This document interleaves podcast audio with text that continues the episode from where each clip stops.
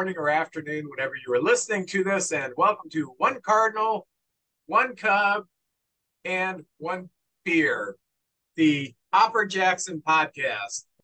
And uh, before uh, we go any further, I do want to implore you to like us on Facebook, follow us on Twitter, or is it called X or something? I don't know. Um, I don't use it that often. So anyway, you can contact us through one card, one cup, one beer at gmail.com. Uh, please subscribe to our page by clicking on the icon at the bottom right or at the end of this uh, podcast, telecast, channel cast, whatever you call it. Um, if you're watching on your TV or your computer, if you just click on the little round circle, you will subscribe. Um, it has been a wonderful week for me. JJ, what kind of a week has it been for you? For me personally, great week.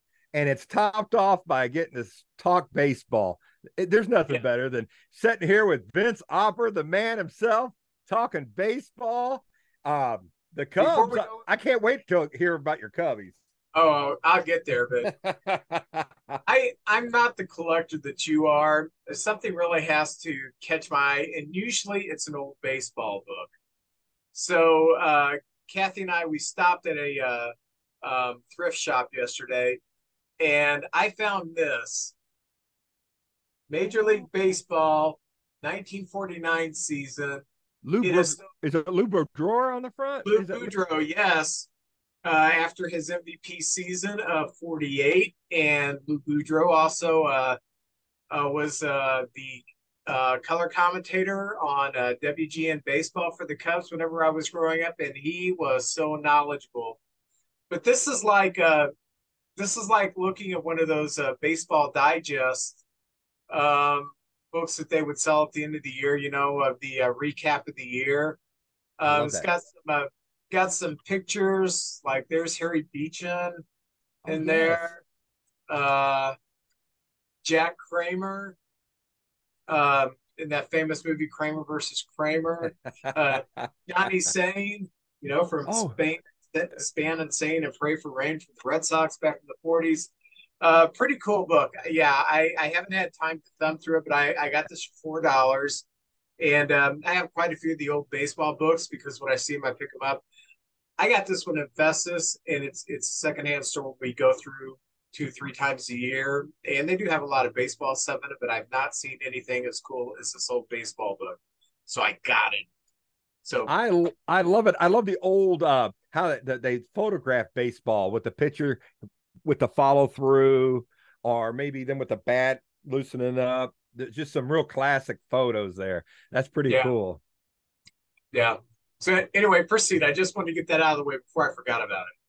Well, I don't know when you wanted me to mention this, but I made a trip Saturday down to Springfield. I, I, the Cardinals were in town, Memphis was in town, and Springfield was in town. And my wife went to college in Springfield. You have family that uh, have went to college in Springfield too. My wife's a graduate from there. Uh, my brother-in-law's a graduate from there, and my daughter Rebecca is working on her graduate degree there right now. So well, if I known that, they could have come out to the ball game with us. We had a blast. Uh, Hammons Field. Uh, I was standing in line, uh, uh, and I'll tell you about that in a minute. But I'm standing in line, and I'm, you know, me, I can't stay quiet. I'm just talking baseball with everybody in line. And his kid goes, "Your voice sounds familiar."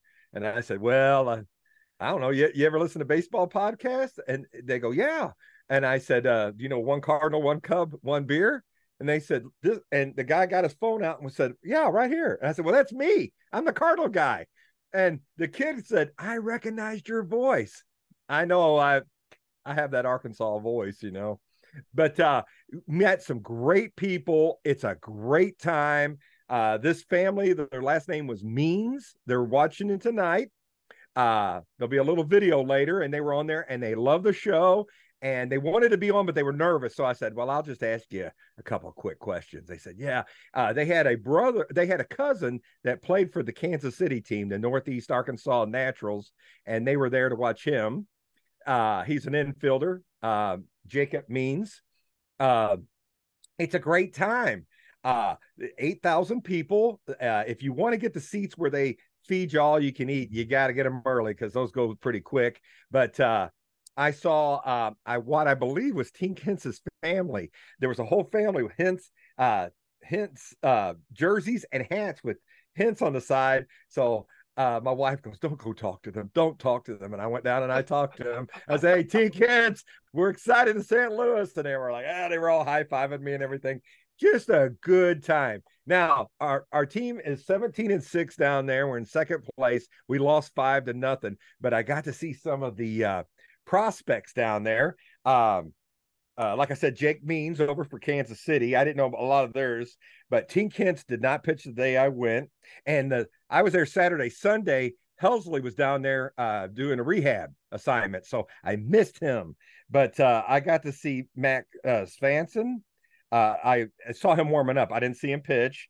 Uh, we had a kid named Alex Cromwell pitch, went about six innings and gave up two runs. Did a nice job. Hit the contacts, Cardinal pit type pitcher as usual. Um, yeah. But uh, Chandler Redmond's down there, and he's a kid that's uh, a lot of promise. Uh, and we got the kid from um, Toronto, uh, Thomas Saggese. Now he's hitting about 310. He went over four that day, but he got three hits the next day. Uh, uh, looks good. Looks good. A nice fielder. And uh, Victor Scott the second is also down there. So there's a lot of good prospects. Just try to get out and get to some minor league games. You won't be disappointed. And uh, you know me, Vince, I don't pass up the opportunity to add to the collection. I got a little pocket schedule, the 2023 Springfield Cardinals. It's got everything you need to know, all the promotions. And one good thing about going to Springfield is if St. Louis has a promotion, they'll probably have like 25,000 of that item or maybe 10,000 down there they'll have 2000 so get in line maybe an hour early parking is right next to it everything's much cheaper and you can get some of the same items but they have things down there that we don't have in st louis. And i got the lars nootbaar pepper shaker paper grinder uh bobblehead right there. Yeah he's doing the pepper grinder vince. It's the it's all the rage right there. And uh this thing it's pretty darn cool. It's got the little pepper grinder lars nootbaar and on the back it's uh grind the pepper. So how about that? I, am a nerd for this kind of stuff. So uh anyway, uh, but the means kids wanted to say hi to you that they watch, and I was blown away. Here I am in Springfield, Missouri, and there's somebody who's watched the podcast that kind of just that freaked me out. So it's it's nice to meet y'all folks, and I'm glad you're aboard. And uh, I hope we don't disappoint you. So we got little we got little leaguers, we got older people watching. I mean, that's fantastic. But uh, I had a great time down there. We're gonna have to make it one Cardinal, one Cup, one Royal, and one beer. That's yes.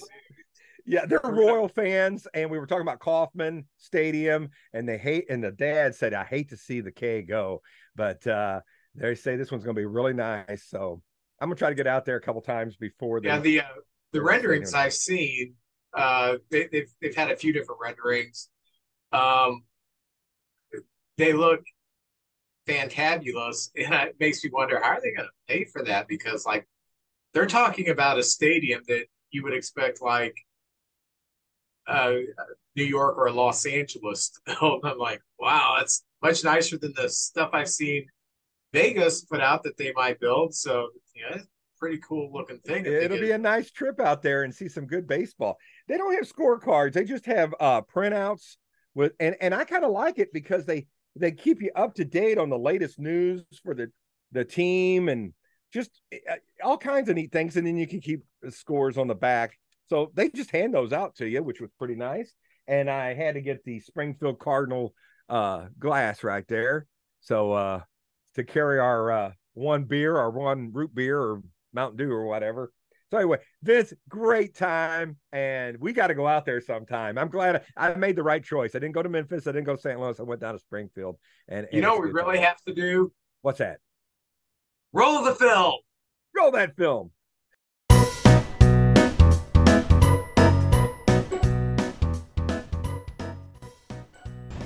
Well, well, well, Vince, look where I'm at. It's Hammons Field, Springfield, Missouri. We're going to check out the Springfield Cardinals here today. Very nice. The people are starting to come in. I like this place. All right, Vince. There we are, Hammons Field. They have a mural over here. 2.14 miles to St. Louis.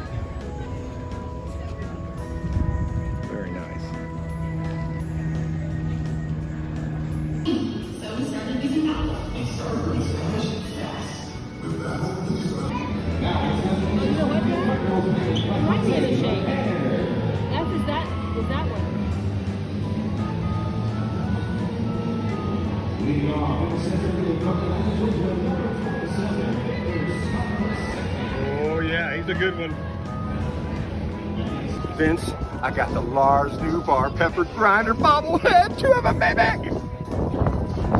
Hey, hey, Vince, I got a Royals fan here. What's your name? I'm Carson Means. And who's your favorite team? The Royals. And who's your favorite player on the Kansas City Royals? Michael Massey. Michael Massey. All right. Well, hey, guys, have a good day. Nice meeting you. What's your name? Uh, who's your favorite player?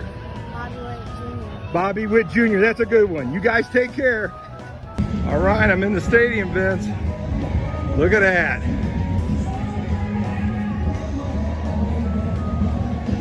Oh, very cool. Saturday in the park, baby. I thought it was a 4th of July.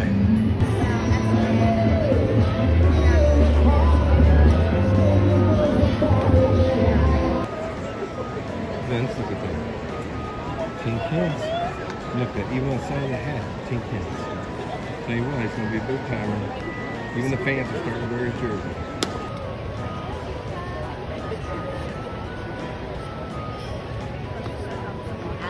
All right, Vince. Right now it's the bottom of the fourth, and just like the big Cardinals, the little Cardinals are losing right now, one to nothing in the bottom of the fourth. But I've got to see Scott, Saggese, and Redmond all play today, so that's pretty cool.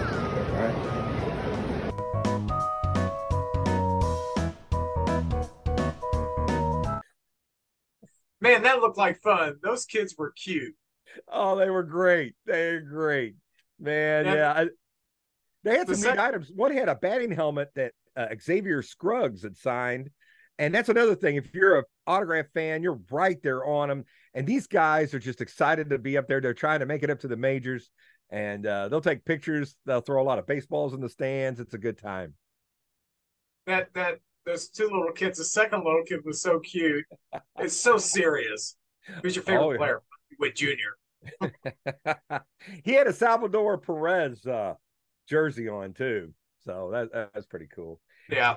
Well, in Cardinal land, you know, it's after the post trade deadline, and we're really just looking at a lot of the talent we got for next year. What are we going to do? The Cardinals played um, the Twins and the Rockies, and we went uh, two and four. Um, so the record was not good uh just inconsistent that's what it is there's times we look great and there's times we're inconsistent but some of the good things uh uh, I tell you what, he's doing fine. Yeah, 5.2 innings. He took the loss, but he's doing good. Uh, Alec Burleson this week hit 500, which is a good week for most. I'll take it. Uh, he's been hitting some home runs. Waino, well, I'll get back to Waino later. Steven Matz, three games now finally beat someone other than the Cubs. Thank yes. Yes, he took out uh, Colorado six to two, and he went six innings and only gave up one earned run. Has, he, has he said anything about what his turnaround has been? Has he ironed something out, or no? Uh, the only thing I noticed is he's going inside a little more, and he's changing speed so good and going high and going low and snapping that ball off on the inside. I mean, even when he misses, he's just barely missing. And uh, I think some more calculated misses too, because he's getting those guys to chase. Uh, this is the guy we was hoping he would be, but you know how it is, Vince. Sometimes things just don't click for you. Uh, with our defense, which I think will be good again next year, uh, maybe big things ahead for him. I'm not sure what, what was going on with him. Uh, but uh, man, glad to have him. He's three and seven now, and his ERA is below four, uh, uh three nine one. Now I know people say well, three nine one, but he's come from a long way to get it down to three nine one. So we'll take that. Um, also, there was a um, oh, I got it written down here. Um, Zach Thompson he came in. He hasn't pitched much this year. He came in, and pitched four innings, and struck out eight, and he looked dynamite. He was sent down to get stretched out to be a starter. He only went four innings, but I'm telling you what, he looked really good. Four innings pitched, one earned run, eight Ks, and one walk. Uh, we lost the game one to nothing. We had every opportunity to win that game. We just couldn't get that two out hit. And Austin Gombers, uh, the guy we traded to get uh, Arenado, he owned us that day. And that happened. Sometimes you play great, but the other team's just a little bit better, and they were better that Yeah. day. So so two and four. Um, also, I've seen a statistic that's kind of cool. Since 1900, the Cardinals won their 10,000th game. And I think there's like four teams maybe uh, up there. Of course, a lot of these teams like the Astros and the Brewers have, haven't ever. It's only like the Reds and the Pirates and the Cubs and the Cardinals and teams like that. But uh, 10,000th win since 1900. And that's an odd stat because we've been the Cardinals, or we've been in MLB since uh, 1892. So, but anyway, we'll take that. Uh, good attendance too. Even though the Cardinals are out of it, we were averaging about 40,000 to 38,000 over those uh, six games. Uh, Luken Baker, I want to kind of say something about him. He's down in Memphis. He's had come up for a little bit of cup of coffee, but he doesn't get to play much.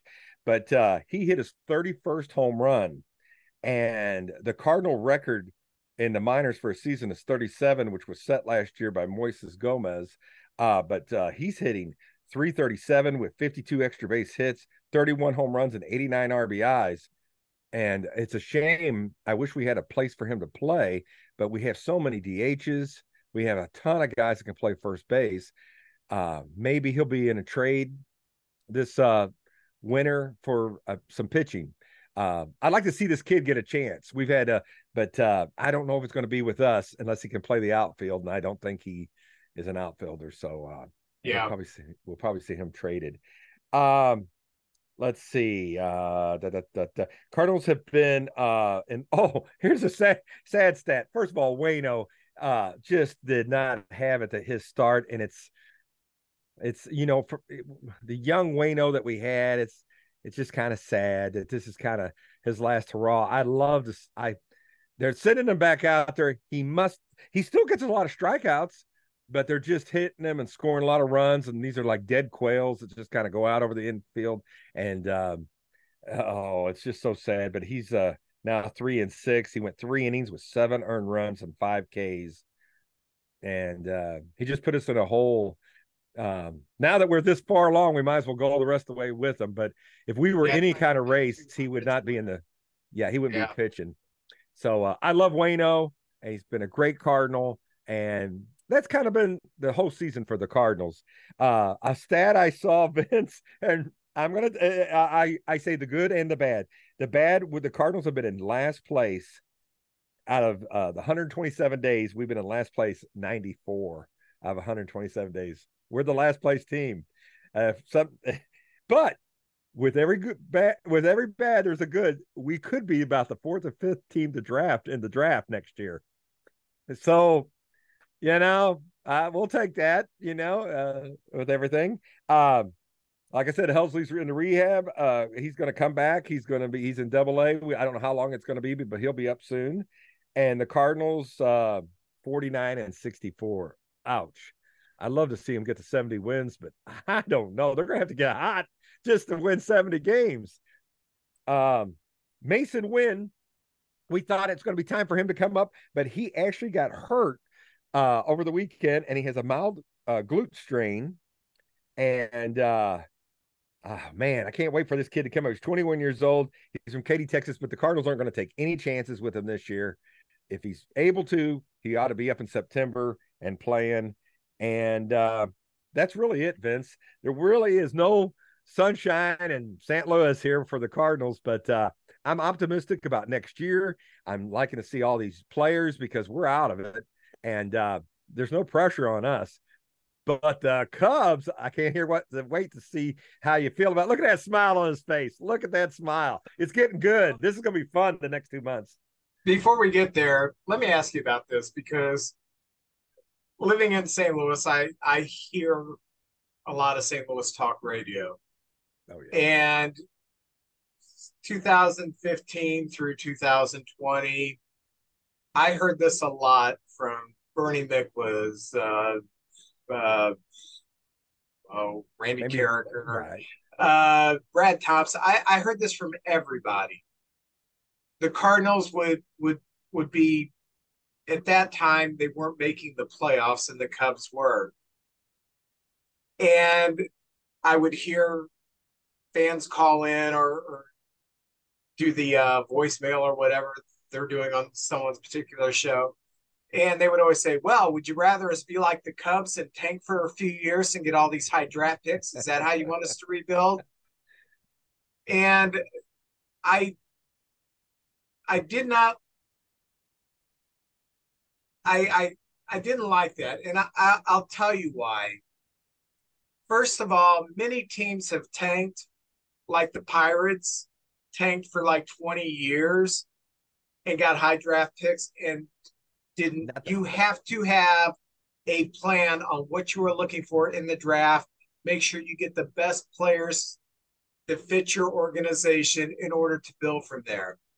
And the argument was you know what teams should do is try to compete every year.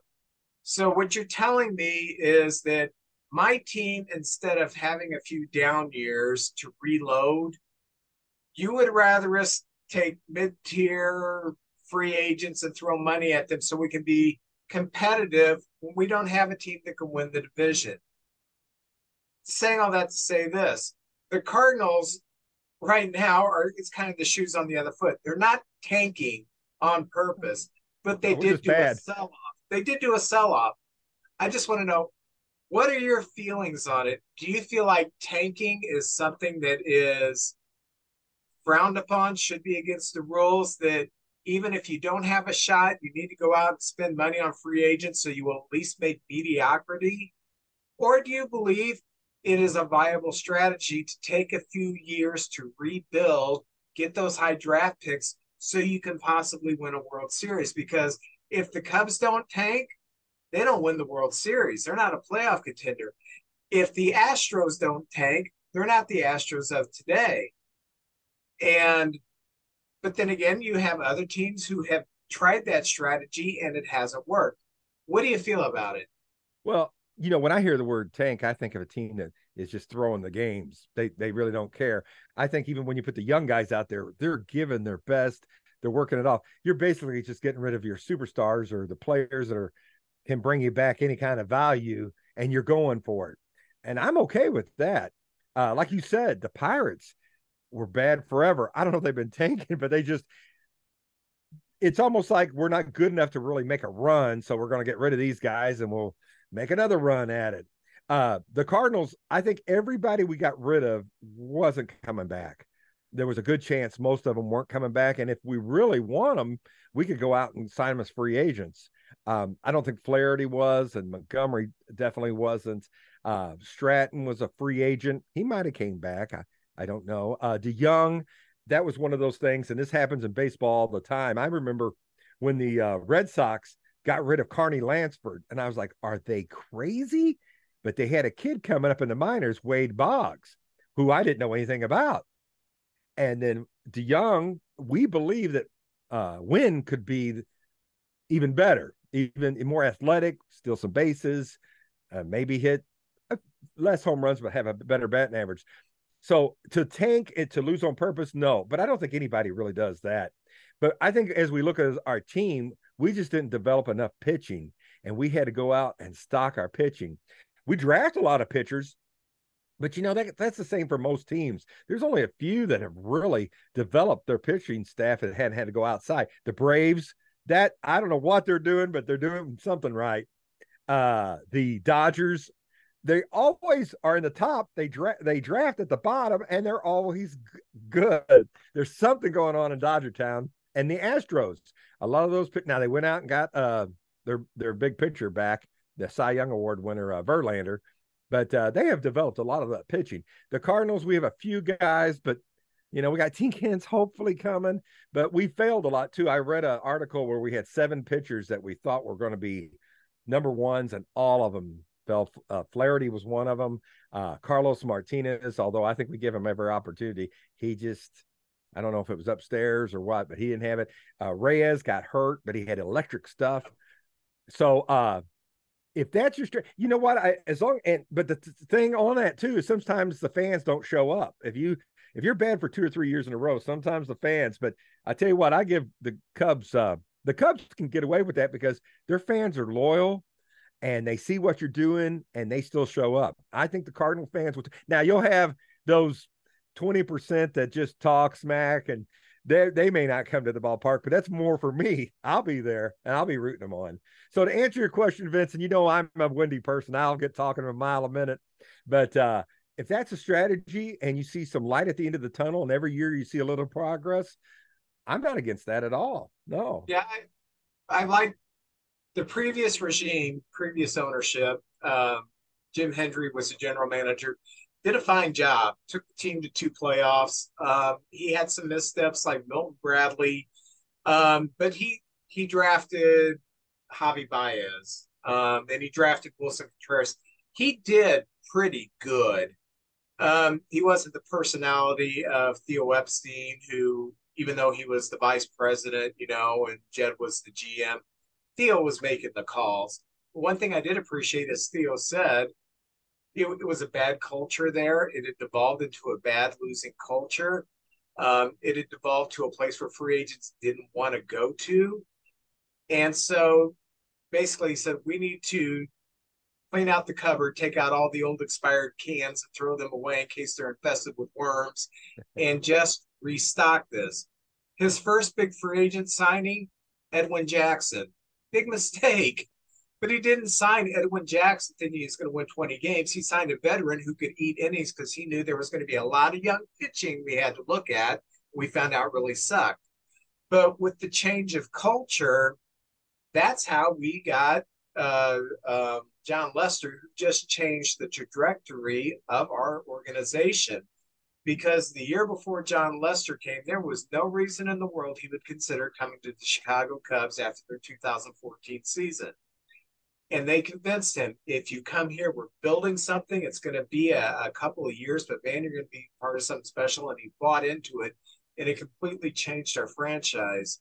Houston had the same thing although cheating a little bit helped but yeah. it, it changed the trajectory of their franchise and then there's been teams like pittsburgh who just every time they get a star that's approaching free agency well we can't afford to let them go I'm saying you can't afford to let them all go. You got to keep some of them because fans need something to come see need a reason to come. Pittsburgh had a pretty good run in the mid teens, um, making the playoffs, uh, what, three or four years in a row, or yeah. three out of five. They, they had a pretty good run. But as those players approach free agency, they got rid of them and they just have been the Pirates ever since. So I don't know. When you when you said, you know, the thing about, you know, the Cardinals selling and stuff. I, I just kind of struck something. Maybe that's a that's a question for our next panel. We have a panel. I don't know. Oh yeah. Cub news. Okay. Starting off, it has been announced that in the Cubs Hall of Fame, Mark Grace and Shawon Dunston um, are in the Cubs Hall of Fame. So congratulations to them. Love both uh, those guys. This week we did go five and two, and the Tuesday and Wednesday game against Cincinnati, those were epic. We won by a score of 20 to 9 and 16 to 6. We scored 36 runs in two games. And I said last week on this, I don't see Cincinnati staying in it because they have no pitching. And I saw up close no pitching. We played them in a four game series. The only pitcher that beat us was the Monday pitcher, Abbott, who looks pretty good. The only other pitcher that can beat us is on the disabled list, Hunter Greene. Other than that, they just don't have pitching. But Tuesday, when we won 20 to 9, Swanson hits a couple of home runs. Bellinger stays hot. He hits a home run. Tauchman, who's been the surprise of this team, hits a home run. Hoerner hits a home run. Wisdom even hits a home run off the catcher, but he hits a home run. And then Amaya comes in and hits a home run off the catcher, but he hits a home run and we win 20 to 9. So Wednesday, I'm thinking, gosh, I hope we haven't completely exhausted ourselves of scoring. No, we win 16 to 6 with Happ going deep twice, Morel hitting a home run, Swanson hitting a home run, and even Suzuki hitting a home run off the catcher. I have never seen a position player pitch two games in a row, but uh, the catcher, I can't remember his name for the Reds, pitched pitched mop up duty in both of those games. He actually had a knuckleball that would dance a little bit, but you know, we hit him. So Thursday we we win five to three against the Reds. We take three or four from the Reds. We catch them in the uh, in second place. We catch them uh, in the wild card race. Um, we haven't caught, we've caught them by the end of the week. Uh, what I was really encouraged about on Thursday is Taillon had another really good outing, and we need him. And I'll, I'll let you know that uh, why I think we need him. Alzolay has a save. He is now officially our closer, doing a bang up job. So Friday we have the Atlanta Braves come down, the big bad Braves. I'm nervous. Max Fried comes off the disabled list. Oh uh-huh. gosh, I hope he can't find the plate because he's rusty. No, they shut us out eight to nothing after scoring 36 runs in two games in a series where we scored 46 runs total. We get shut out by Max Fried for six innings, and the bullpen comes and finishes off the shutout. That's baseball for you. That's baseball. Saturday we bounce back. We beat the Braves uh, eight to six, and then Sunday we beat them again six to four. Steele gets his 13th win uh, to lead the major leagues. Alzolay gets another save, his 14th save. So we've we've taken two or three from the Braves, and we're feeling really good about ourselves. Um, then last night we go to Shea Stadium. We lost 10 to 2. John Smiley starts, and I don't, John Smiley, since start number 10, and we're in August now, has had one good outing, and that good outing was when we used an opener, Wesneski for two innings, then brought him in. He pitched four and a third innings, oh, gave yes. up one run. That's the only good outing he's had. He should not be starting anymore. I would rather see Wesneski start, Assad start, anybody else with Smyly.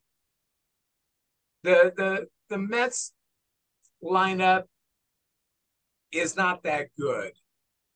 You have um, Lindor having a bad year for Lindor. He's still got some power.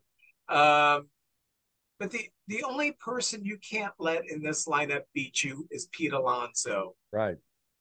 What does Smyly do? He gives up two home runs to Alonso and five RBIs. Thinking, mm. is this the only guy? Walk him. Walk him, do anything. Ah. I frustrating. So, anyway, but um, I do want to say this that uh, uh, since we got Jeimer Candelario, um, oh, he's yeah. had 25 at bats going into tonight's game. He's got 12 hits. You called it. 500, four doubles, a home run, four walks. He has an on base percentage of 552. He has a slugging percentage of 760 for an OPS of one 1.312. So thank you, Washington, for letting us trade for Candelario. He's been a big help. Been playing mostly first base. We've kept Madrigal at third, which has been something I've wanted. And uh, I'm pretty happy about that. Uh, I do want to say Marcus Stroman, who has not pitched well since London, um, he's on the IL. Um, he did. Uh, he has inflammation in his hip. They did give him an injection, and hopefully he won't be out too long. And hopefully, when he comes back, he's not as bad as he's been since facing the Cardinals in London because he's been pretty bad. His ERA is almost up to four, and it, sometimes a break is good. Sometimes just a little mental break, a little break, let your body heal a little bit is a good thing, and he'll be good for the stretch.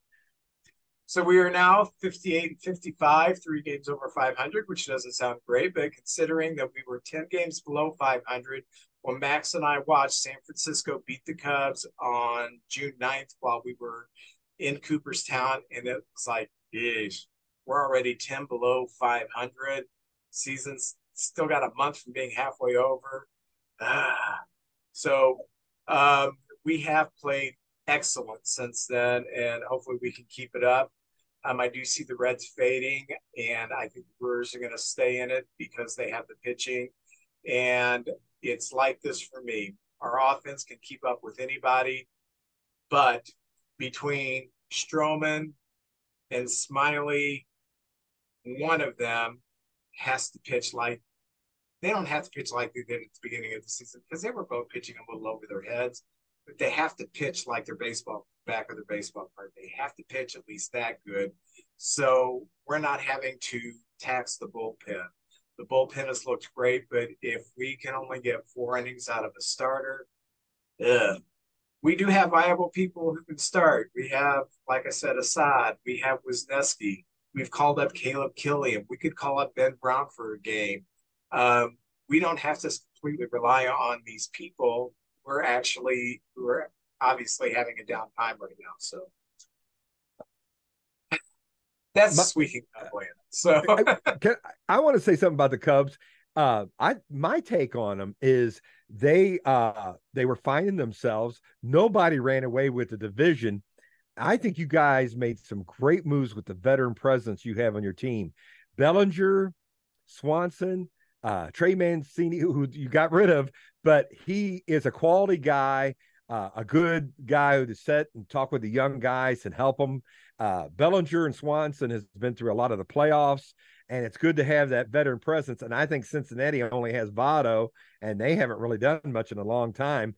But the Cubs and the Brewers, now that's going to be a good show down the stretch. That's seven weeks between you two guys, and if you hang close, anything's possible. I really thought through the the tough times, Ross and the coaching staff kept them moving forward, and they didn't give up. Some teams, like the White Sox, just sort of uh, flamed out, or and they're so talented of a team. I don't know what happened to them, but the Cubs stayed the course, and there they are, right in it. And good Well, for you let- guys. there's a couple things I want to say that you you I, I should have said this a long time ago, but I, I guess I haven't because I don't think about it. I think about it when I'm watching the game. There were three quality shortstops on the market: Trey Turner, Carlos Correa, Dansby Swanson. I wanted Turner or Correa. I really wanted Correa, and Swanson would have been my third choice. And when Correa uh finally did sign with the twins after the giants and the mets fiasco he was Yeah. gone trey turner signed early with the phillies he was gone we got swanson for a lot less aav um now that the season has gone and i've watched this guy play every day we got the best shortstop in baseball nobody feels like this guy um he he is such he's not athletic like an Ozzie Smith, but he gets to everything he can. He has perfect, and I mean perfect form and mechanics to make any throw from the shortstop position. And he's hitting, and he's hitting with power, and he's taking more walks this year than he's ever taken in his life. And Correa is batting, I think, in the 220s, having a terrible year. And then there's the issue with that metal plate in his ankle. They're not sure how long that's going to hold out. Trey Turner is now down to the eighth hitter in that Philadelphia lineup. He's hitting 250 and doing nothing. Um, so I am just completely thrilled as I've seen this play out that we did get the best shortstop. Maybe not from their past, but from here going forward, I cannot see a better shortstop for the next six, seven years than Dansby Swanson. I I just marvel at how fundamentally sound he is when he's playing shortstop. Um, and and he, with, wa- uh, and he wanted to come to Chicago. He he Yeah. wanted to be a part of that team, which I think a- makes it even better for the team and everything. you Yeah. know? and with and Nico- Bellinger, I didn't know Bellinger was going to come back like he did either. That guy, him, him. I thought him and Yelich's best years were behind him, and they both had a. Re- Yelich having a good year too. So yeah, he's having a great year too. Yeah, so that's gonna be fun down the stretch, man. The second thing I want to bring up, that's being you brought up the White Sox, my favorite thing that happened this week. We both love Jose Ramirez. Jose Ramirez hit me three home runs in Cleveland to give me a memory. I'll still be remembering when I've got two marbles rolling around upstairs. that was a cool thing to share Yeah. with Max. He hit his third home run.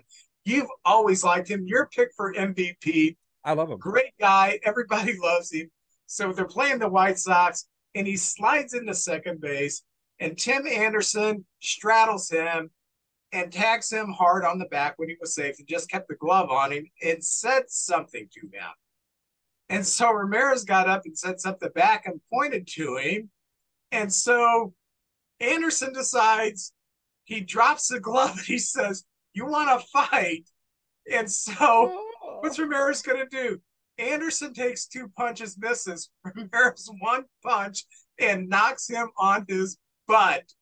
I thought, oh. yes, Oh. I don't like bullies. They, it's, it's, I don't like bully culture and I don't like bullies.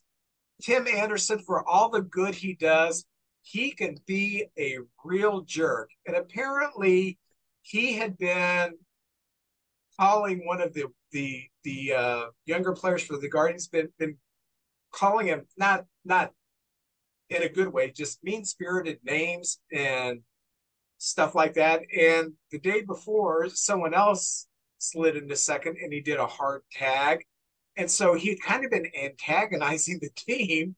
But, you know, when you ask someone you want to fight, at least me, I wanted to make I want to make sure I could whip this person. Want to fight? I'm not asking someone who could whip me. Do you want to fight? Well, so I did today. Jose Ramirez put out a statement telling the fans he was sorry, saying, I've tried to reach out to Tim Anderson to, to, to say I'm sorry, but Anderson will not respond to me, but I'm trying. So Jose's wanting to put this behind him. He's taking actual responsibility, which shows the difference in the two players. Jose realizes we're in a pennant race. I'm suspended. I'm hurting the team. I should have never, I should have just turned around, backed off, whatever. And I should reach out to Tim Anderson and say, hey, let's put this behind us, okay? The White Sox were a disaster. Just read the articles of what's been going on with the White Sox this week. Uh, stories coming out. It's just been horrible. The White Sox are a disaster. One of the reasons maybe they're a disaster and why they have this poison clubhouse, which was named by a former pitcher, one of the people named was Tim Anderson. Maybe Anderson needs an attitude adjustment. Maybe this little embarrassing Oh. knocked on your fanny to Jose Ramirez will be that to him. So, And when they got him up, he was still wobbly, you know. And I know to the Cleveland fans, and of course, in a perfect world, you do not want to fight, but in the heat and the pennant race and things on the line, and who knows, things have been going. Who knows? This has been might have been going on for a little while, like you said, and things build up and things happen. Uh, I mean, as a kid, I remember, well, not a kid, as a younger man, I remember uh, Ventura, another White Sox, running out to the mound against Nolan Ryan, and we all know what happened. And that is one of the moments we'll never forget. And um, uh, uh, Bautista and Odor getting into it at second base. Um, I mean, there's some there, there's some classics. So um, anyway, I'm sorry it happened, but Ramirez is like even more of a legend around MLB and in Cleveland. And Tim Anderson's uh, probably not going to be picking any fights anytime soon. it, it was it, you, you really get your comeuppance when you ask you want to fight. Ten seconds later, you're on your butt trying to figure out where you're at. well, the umpire got between them. The umpires was like this, and they both just pushed him out of the way, and there they went. You know, oh man. Comes a time in every man's life when he needs some advice on relationships. You need to listen to the podcast DMDR, which stands for Dating, Marriage, Divorce, Remarriage, from my good friend Jeremy Connor, the Dr. Phil of the Boot Hill. You can find DMDR on Spotify or whatever platform you choose to listen to your podcast. We're we haven't done this for a while. We're going to spotlight a few players. Um, JJ, I'll go first. Okay, Sure, please. Yes. I'm going to spotlight John Summers. Do you know who John Summers is? John Summers probably had a nickname I would know him by. Uh, Oh. No, I don't. Uh, yeah, uh, yeah, well, Summers. No, I do not know who. Uh, Maybe, maybe the kind of nickname that would make you special, like maybe a a champ. Champ Summers. Champ, You remember Champ. Sum- Summers? I do, and he has a direct correlation with my guy. But I'll let you go first. But yeah. Oh, I did not know that. Champ Summers.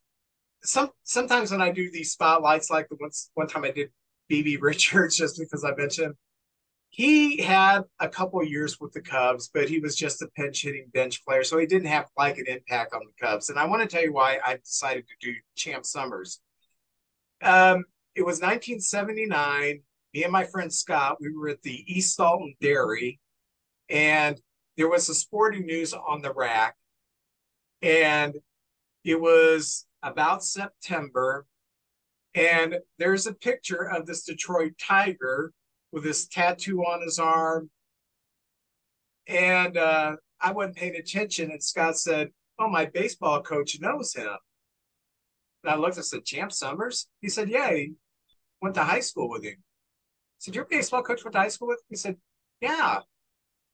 He said he, he's he's from the area. And I, oh, well, that's that's kind of cool. So um, I, I've always had an interest in him since then.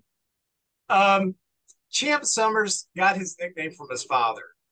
There, there was a rumor that he got the nickname because he won batting championships in the minor league. That's not the truth. Oh. The truth is, when he came, when he was born, he was so ugly.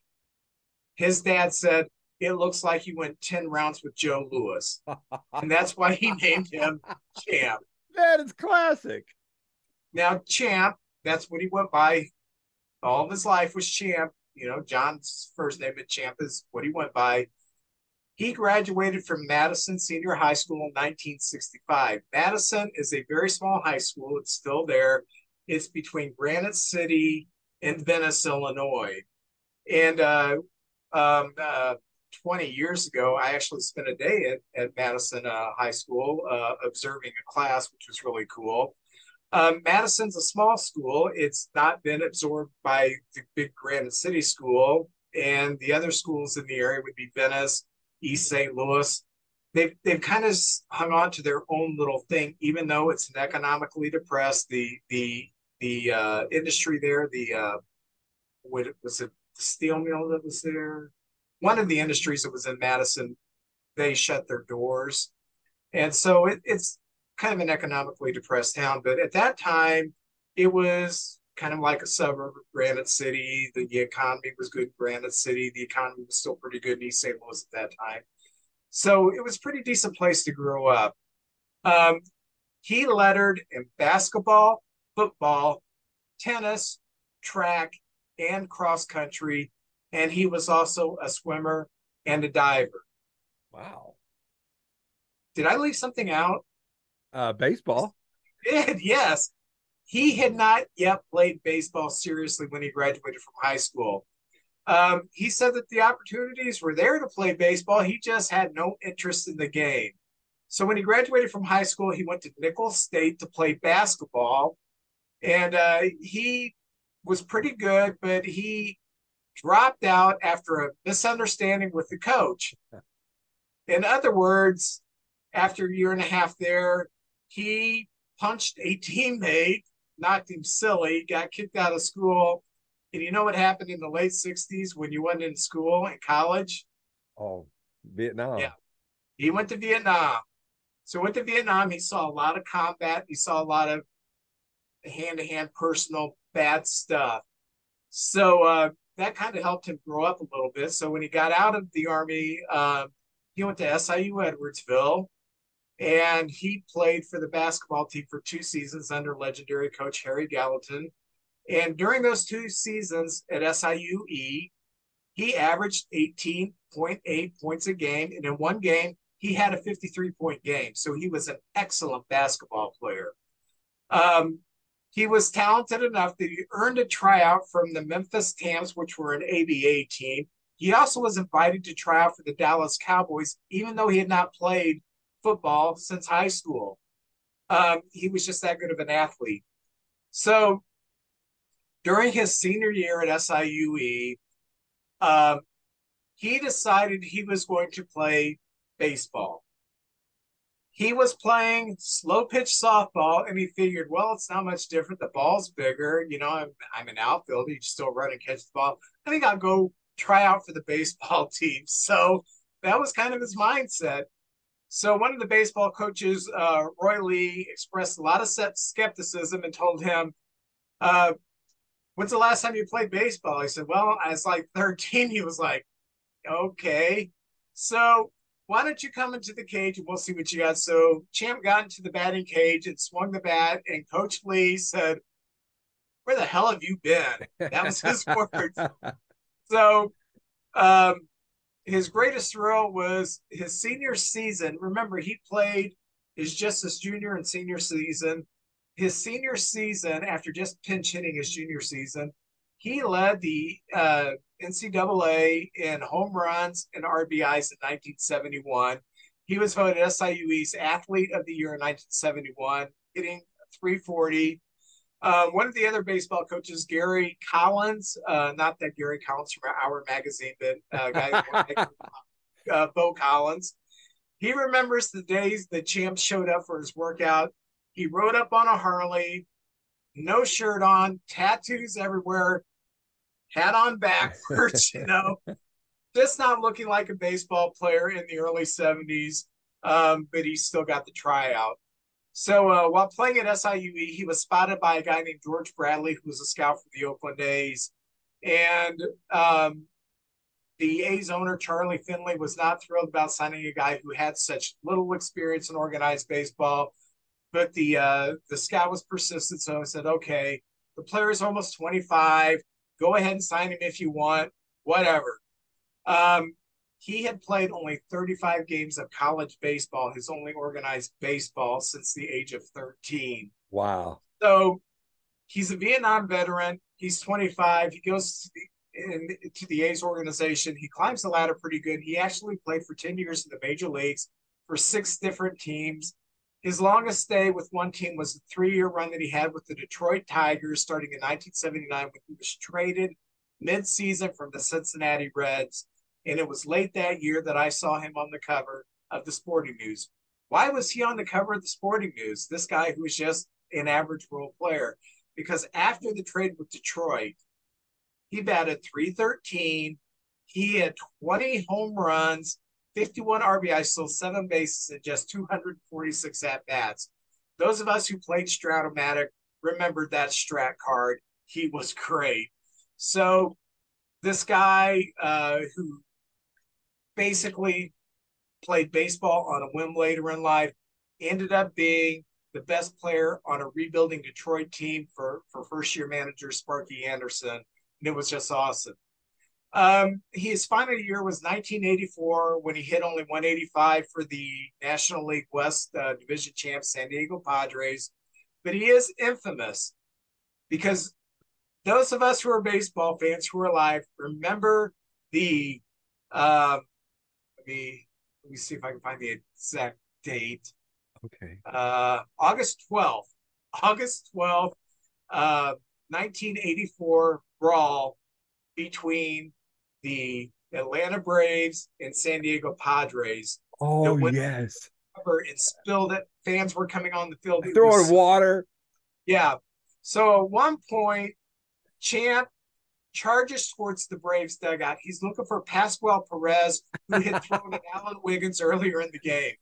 So he gets to the dugout, and Bob Horner, the slugging third baseman for the Braves, who looked just like Dusty Rhodes, the professional yes, wrestler. That's right.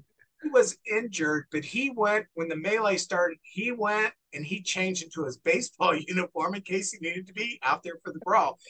So Champ meets meets uh, uh, Bob Horner, and you know Champ's not going to back down. Horner's not going to back down. Horner's you know much bigger Big. than him. Uh, so Horner locks up with him, and then two fans from the stands come out. So all three of them tackle him, and then I mean they're trying to run. Uh, it was just it was just a terrible melee. But anyway, that that's one of the things he is known for. But I did find this interesting that in 1984, his biggest hit was a pinch hit grand slam, April 10th, 1984. They won seven to four against the St. Louis Cardinals, and he hit the slam off of Bob Forsch. Oh. So anyway, uh, he did play in the 1984 World Series um, with the Padres. Uh, struck out and was only at bat. But after an 11 year career, he finished hitting 255, had 54 home runs, uh, 218 RBIs. Um, he died in uh, about 2013 uh, from kidney cancer. Um, and uh, after retiring in Florida. But uh, I wanted to bring up Champ Summers because a local local guy for me. I mean, kind of local. He's in the St. Louis area, but you know, when I grew up, you know, 15 minutes from Madison, Illinois, that's pretty cool. That this guy grew up there, had such a checkered, weird past as a complete rebel, had so many different experiences, which didn't include baseball, which included combat, Vietnam. Decides one day, I think I'll go for the baseball team at SIU Edwardsville and became a pretty dang good player with an 11 year career.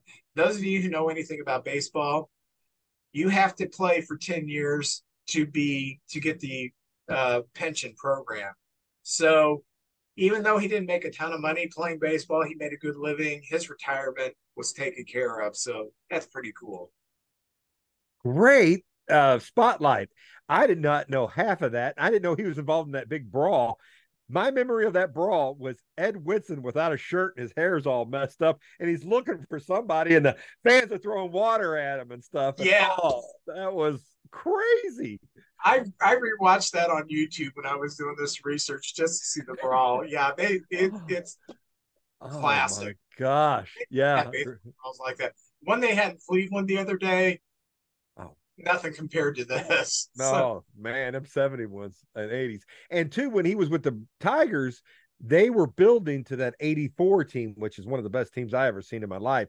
So he was a big part of that buildup too, that for the Tigers who um I believe it was the Padres they played that year, wasn't it? Yeah. 84. Yeah. So he played his old old teammates there. Yep. Well, my guy is I've been doing a lot of the older players. Uh, I did Sisler and I've done Enos Slaughter and some of those players. Well, my player this time is a guy who, when I was a kid, I just absolutely loved Kenny Reitz. And Kenny Reitz was a Cardinal. He played for many teams. He played for the Cubs, played for the Pirates and the Giants, but mainly the Cardinals through the years. Uh, had a great nickname back in the years of the AstroTurf. Uh, he was known as the Zamboni machine because he played third base and anything hit up there. Uh, a Zamboni machine was basically in hockey, it smooths out the ice, or in baseball, it would, uh, after a rain delay or something, it would take all the moisture out of that uh, AstroTurf. So anything hit in there, he would suck it up, come up, throw it. He was a very good fielder. Uh, he was, um, like I said, he played from 1972 to 1982. Uh, he was drafted by the Cardinals in the 31st round. Back then, they had a lot of rounds and 31st draft choices. You never know. Sometimes a first rounder never sees the light of day. And I remember Mike Piazza was the last pick in the last round one year, and he ends up being a Hall of Famer. So you never know. But he was a 31st rounder in the 1969 draft. Spent some time in the minors. Uh, he came up with the Cardinals in 72 and played from 72 to 75. Uh, he got traded to the Giants. And I remember that day he got traded. It was in December at the winter meetings, and we got a pitcher named Pete Falcone. And uh, my friends, my little league friends, were like, "Oh, this is the next Sandy Koufax." I said, "Oh, we got the next Sandy Koufax." Pete Falcone was okay, but he was no Sandy Koufax. All right, let's just forget it that way. But he we get him. Yeah, well, that is true. He was supposed to be the next guy, and he looked good too. He looked good. He was out there. He looked pretty cool. But uh, we ended up trading Lynn McGlothen back in, de- in the next winter meetings, and we got Reitz back from 77 to 80.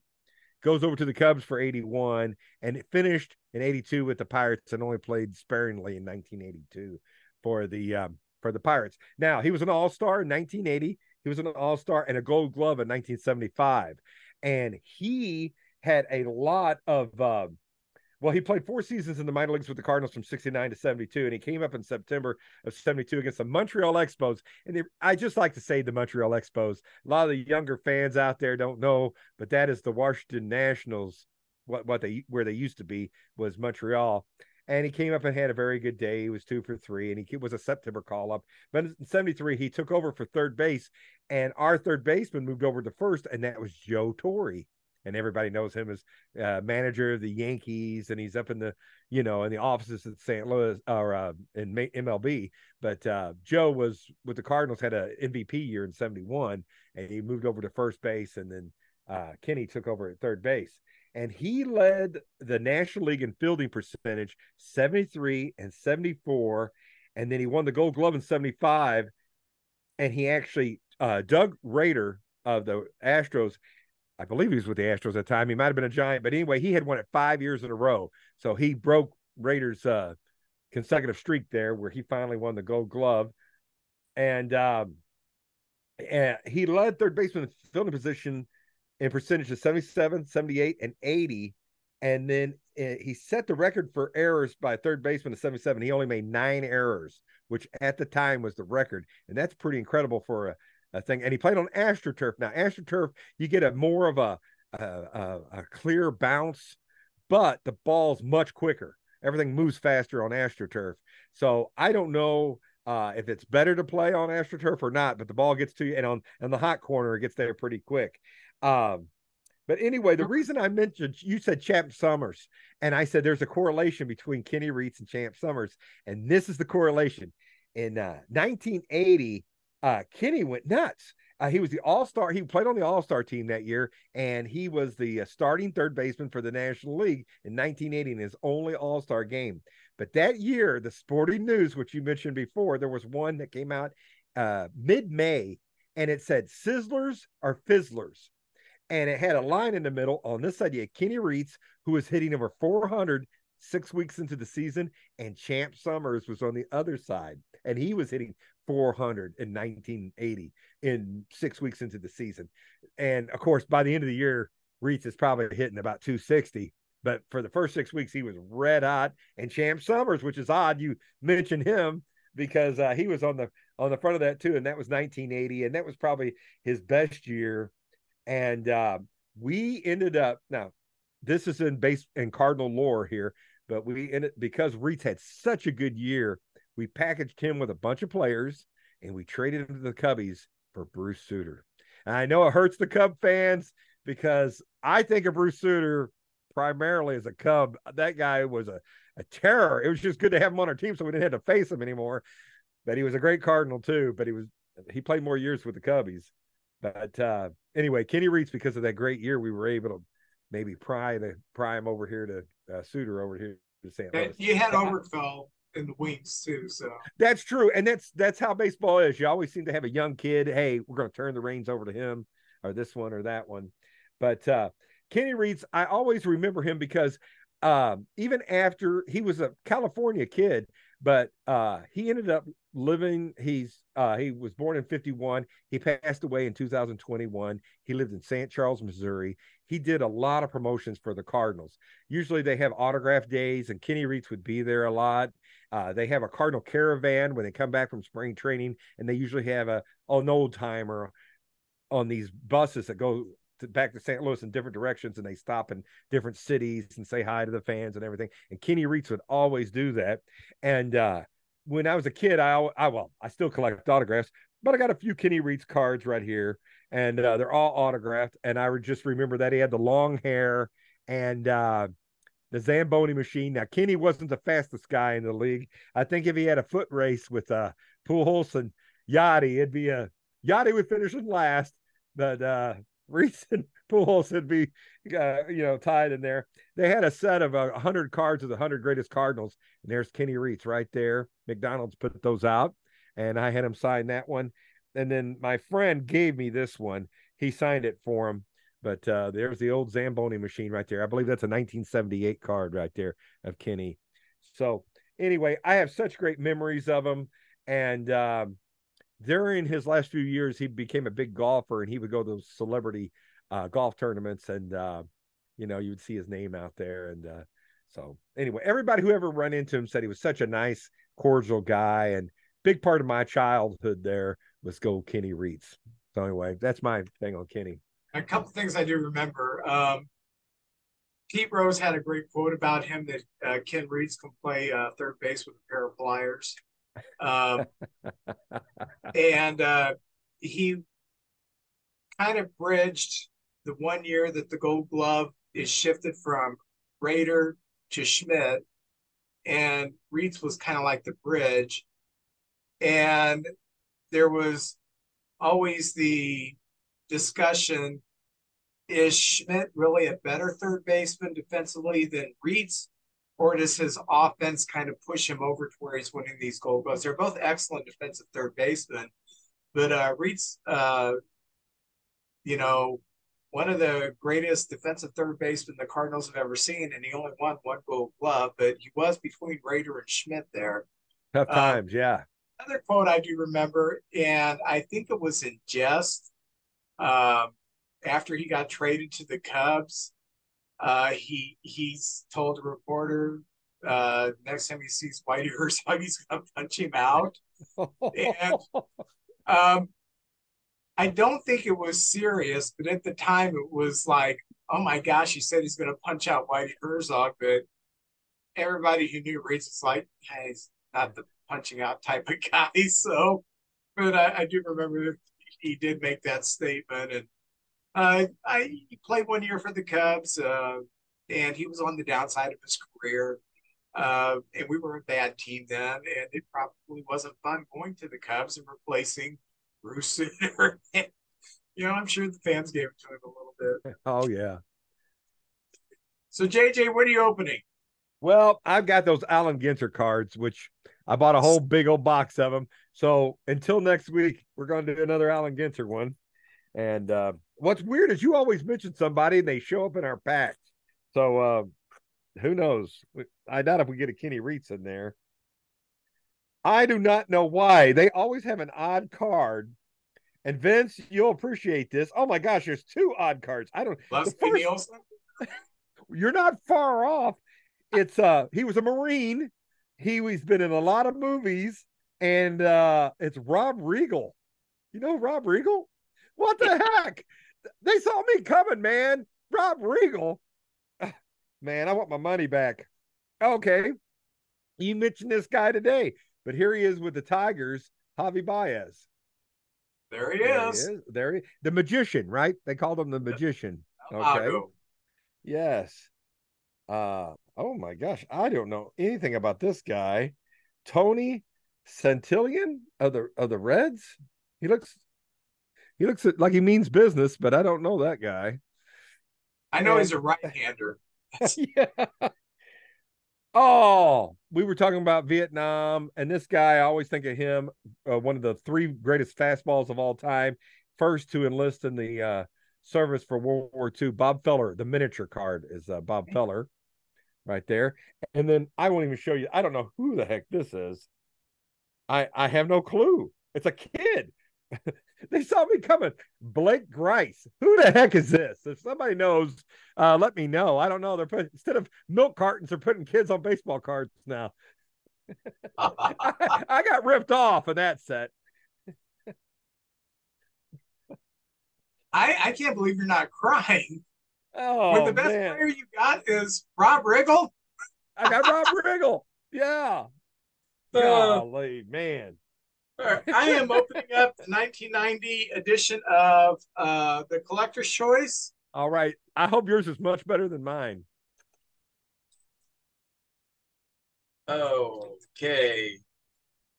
What have we got here? Talking about those great, talking about those that great 1984 Tigers team. Oh, yeah. The center fielder, and all-star, Chet Lemon. Chet Lemon. Love Chet. Oh. Uh, for the Mets, Blaine Beatty. There he is pointing at God, I guess. 'cause I, I don't know who the guy is. But there he is. Not only did I get Blaine Beatty, Yes. I got his clone, Blaine Beatty. what the heck? Oh. I have never got this before. Two of the same cards. in Blaine same- Beatty Mania. Yeah. Oh, good pitcher for the Giants. Kelly Downs had some pretty good yes. year. Yes, I remember that guy. Uh, uh, nice catcher. Played for the Phillies. Played for the Reds. Bo Diaz, nicknamed the Cannon. Oh, okay. Uh, oh, guy, barring injury, could have been a Hall of Famer. Eric the Red, Eric Eric. Davis. Great player. Yeah. Uh, Mark Carreon, pretty good player. Yeah, I remember player. him. Yeah, had a nice career. I got I got a Phillies uh yeah, yeah. sticker there. Like you said, we mentioned them, and there they are. The newest member of the Chicago Cubs Hall of Fame, Shawon Dunston. Love Shawon Dunston. Great arm. One of the best arms at shortstop I've ever seen. We just talked about this man a couple weeks ago.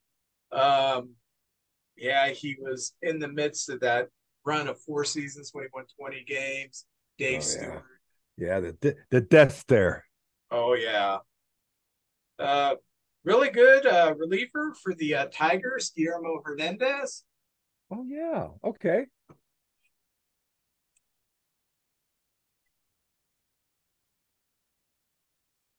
The heck. Any Rob Riggle? No, I got two Guillermo Hernandezes. What the heck? Man. Uh, I finally got a Hall of Famer. Barely a Hall of Famer, but a Hall of Famer nonetheless. I like the guy, but I don't think he should have been a Hall of Famer. Harold Baines. I know. That's the guy everybody mentions. Yeah. Uh, catcher for the uh, Pirates, Junior Ortiz. Remember him? Yeah. Uh, for the Montreal Expos, Tom Foley. yes. And uh, oh, I had this guy a few weeks ago. Uh, pitch for the uh, Twins, pitch for the Mets, pitch for the Expos. Jeff Reardon.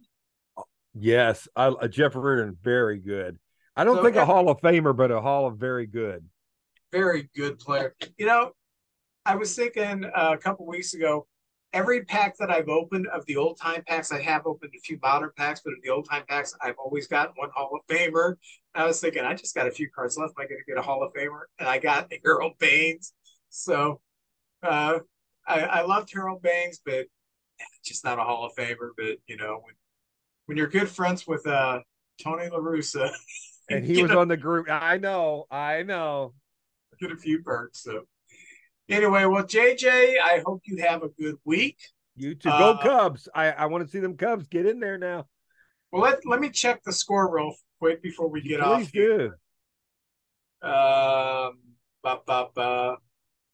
Uh, it's uh, um, uh, uh,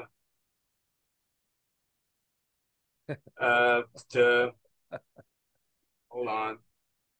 I'm somehow I am interrupting a text Oh. between my wife and Max, so Oh, uh, okay.